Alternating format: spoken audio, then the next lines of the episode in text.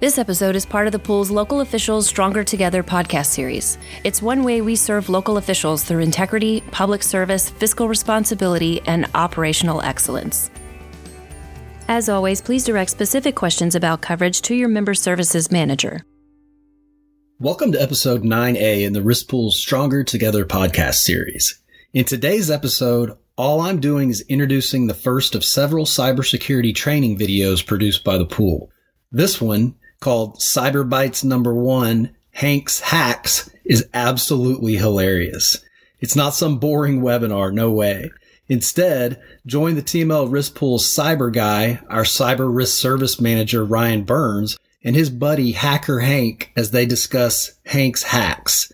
Those hacks are the most common ways a hacker tricks local government employees into sending money, downloading ransomware, and more.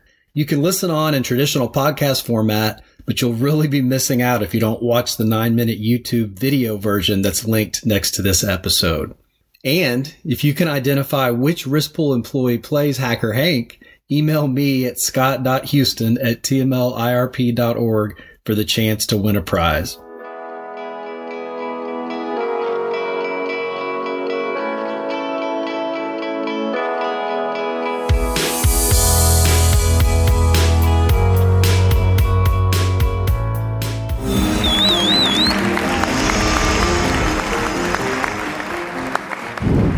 I'm Ryan Burns, the cyber guy at the TML Risk Pool. Welcome to the first edition of Cyber Bytes, a short lunchtime video series where I share with you some best practices for navigating this cyber world and avoiding cyber crimes and pitfalls. Today, we're talking about how cyber criminals use social engineering to steal your money. It should come as no surprise that we live in a digital world. Cash and checks are out. E transfers are in. Millions of dollars are sent every day via electronic payments. Some of those probably come from your organization, and criminals know this. And they would love nothing more than to redirect those funds into their accounts. And it's not nearly as difficult as you might think. Here to tell us more is our special guest for today, Hacker Hank. Thanks for having me on the show, Ryan. And yes, you're correct. It's not as hard as you think. Some of your security practices offer about as much protection as the Houston Texans offensive line. You know what I'm talking about, Ryan. I usually don't share my tricks, but this has become so easy. I'm a little bored and I need a challenge. These same things have been working since Windows 97. Y'all got to do better. But I've got four famous Hank hacks for you. The first one I like to call it Got Your Nose and Your Email. Some of you might call it business email compromise. I'll start with some research, maybe from your website, maybe from LinkedIn, and figure out a target in your organization that handles all the cash. I'll send them a phishing email and hope they click on the link, or maybe they'll click on the attachment. Once that happens, boom, I've got access to their email. And I'll monitor that inbox until I find a vendor that needs to be paid. Let's say, like Peter at yourservicepro.com. Now, Peter did real work for you but here's the fun part. I'll create a domain that's basically Peter's email. Maybe one letter is different, or instead of an O, I'll use a zero, something you'll never even notice. I'll send you an email from this fake domain and I'll say, hey, it's Peter, your awesome vendor. We switched our bank account information, start sending payments to this new bank account instead. You'll make the change, and without even thinking about it, you'll be paying me instead of the vendor. You're paying Hacker Hank. Of course, you won't realize anything's wrong until poor Peter calls crying about his past due invoices. Hopefully, by that time, you've sent me a few checks, which I'm going to enjoy on my vacay to Turks and Caicos. If you're real naive, I might even send some emails from your account to your coworkers and friends, pretending to be you to see what I can get past them. I mean, it's a blast. That's terrible work, Hank. Hey, Ryan, it's a living. And here's another hack I like to call hack a vendor, or Hank's hack number two. In this particular scenario, I'm going to hack into a vendor's email and I'm going to send you an email from their actual email account. Of course, the request is going to look legitimate because it's coming from them. And most likely in the past, you've already communicated with them. I might even jump into the middle of an email thread If you don't double check, you'll make all the changes I want in wiring instructions, payment details, or whatever. And again, poor Peter's money goes into my account for my vacay to the Virgin Islands. Wait, I thought you were a Turks and Caicos guy. Ryan, I want to see the world. Here's another one I like to call Spoof Goes the Vendor or Hank's Hack number three. In this scenario, I don't even have to hack anybody. I'll just find one of your organization's vendors. It's easy to do. Maybe I'll look in a council agenda, maybe I'll do an open records request. I'll see who won a construction bid, and then I'll create a new domain pretending to be them. Remember our old trick about the O to zero? I'll send you an email. If I'm feeling real criminal, I'll whip up a fake letterhead too, the whole nine. And again, I'll just request that all future payments come to my account instead of your vendors. I'll take that money and you'll find me sipping Mai Tais in Bermuda. Oh, Bermuda this time? It's beautiful this time of year. For my last trick, or Hank's hack number four, we call it punk your paycheck.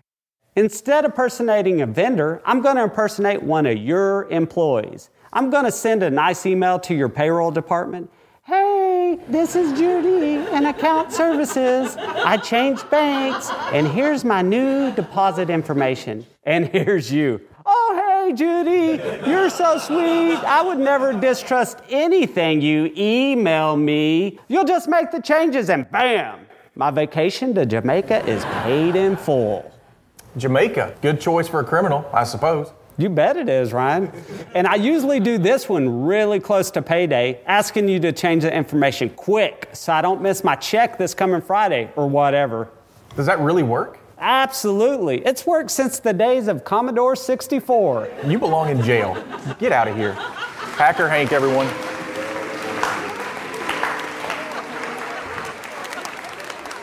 Now, let's chat about how to avoid these scams. Cyber attackers have been very successful in these attempts, and they continue to become even more clever in their methods. Understanding how these scams work will help you learn how to spot them. First, attackers often try to create a sense of urgency, saying they need this action to be completed as soon as possible. They're counting on you and your desire to provide good service and to people please. So now they get you to perform this action quickly, possibly skipping some of the steps in your normal process and against your best interest. That's why taking your time to scrutinize any request can help you prevent this type of loss. Here are a few best practices to follow also. Always be wary of emails from external sources, especially if they're asking you to click a link, open an attachment, or take any action regarding a payment. Look very, very closely at the email address to see if the sender's name, the company name, the domain name are all correct.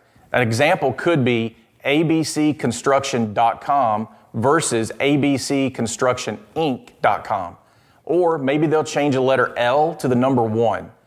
Read the body of the email very carefully. Look for poor grammar, odd sentence structure, misspellings, or reasons that you would not be able to contact the sender to confirm the validity of the request. Always verify any request with a callback to a verified number from your internal records not the email itself, and speak with a person you're familiar with. Verify that all the information is correct in the phone call and never, ever rely on just an email correspondence as a single step to change account information. Establish a new payment method or initiate a new transfer.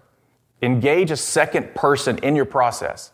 Having a second set of eyes on these requests and transfers can add another chance to verify and trust your instinct. If something appears off or doesn't seem right, stop. Don't take any action. I call this JDLR, just don't look right. And remember, because a request passes any one or several of these checks and balances does not mean it's legitimate. The best procedure includes multiple levels of verification until you are certain of the identity of the intended recipients of your funds. Make sure you're performing annual training with all your employees on how to identify these attempts and the steps involved in your procedure should be required as well. Lastly, if you discover that you've become the victim of this type of fraud, I know it can be embarrassing, but you should immediately contact your financial institution, your IT department, and your cyber insurance provider. The longer you delay, the less chance you have to recover your funds. Applying a high level of scrutiny to transferring your organization's funds, similar to the way you would your own, can help you avoid becoming a victim. If you have any other questions, please feel free to reach out to me at the contact information here on the screen. Let's keep Hacker Hank out of your accounts. I hope you enjoyed lunch, and I'll see you next time on CyberBytes.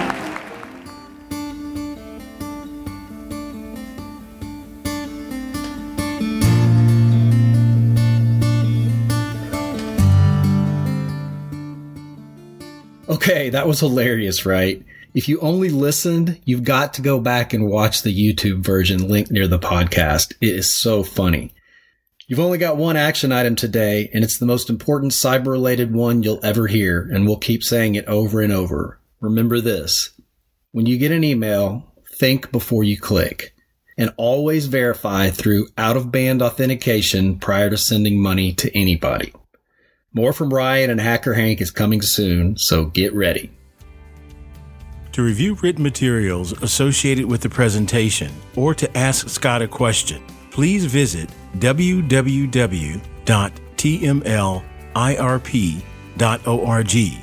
and click on the Stronger Together podcast link. Please remember that the information in this episode is provided for informational purposes only and doesn't constitute legal advice. We recommend that you review the podcast and the accompanying written materials with your attorney prior to taking action.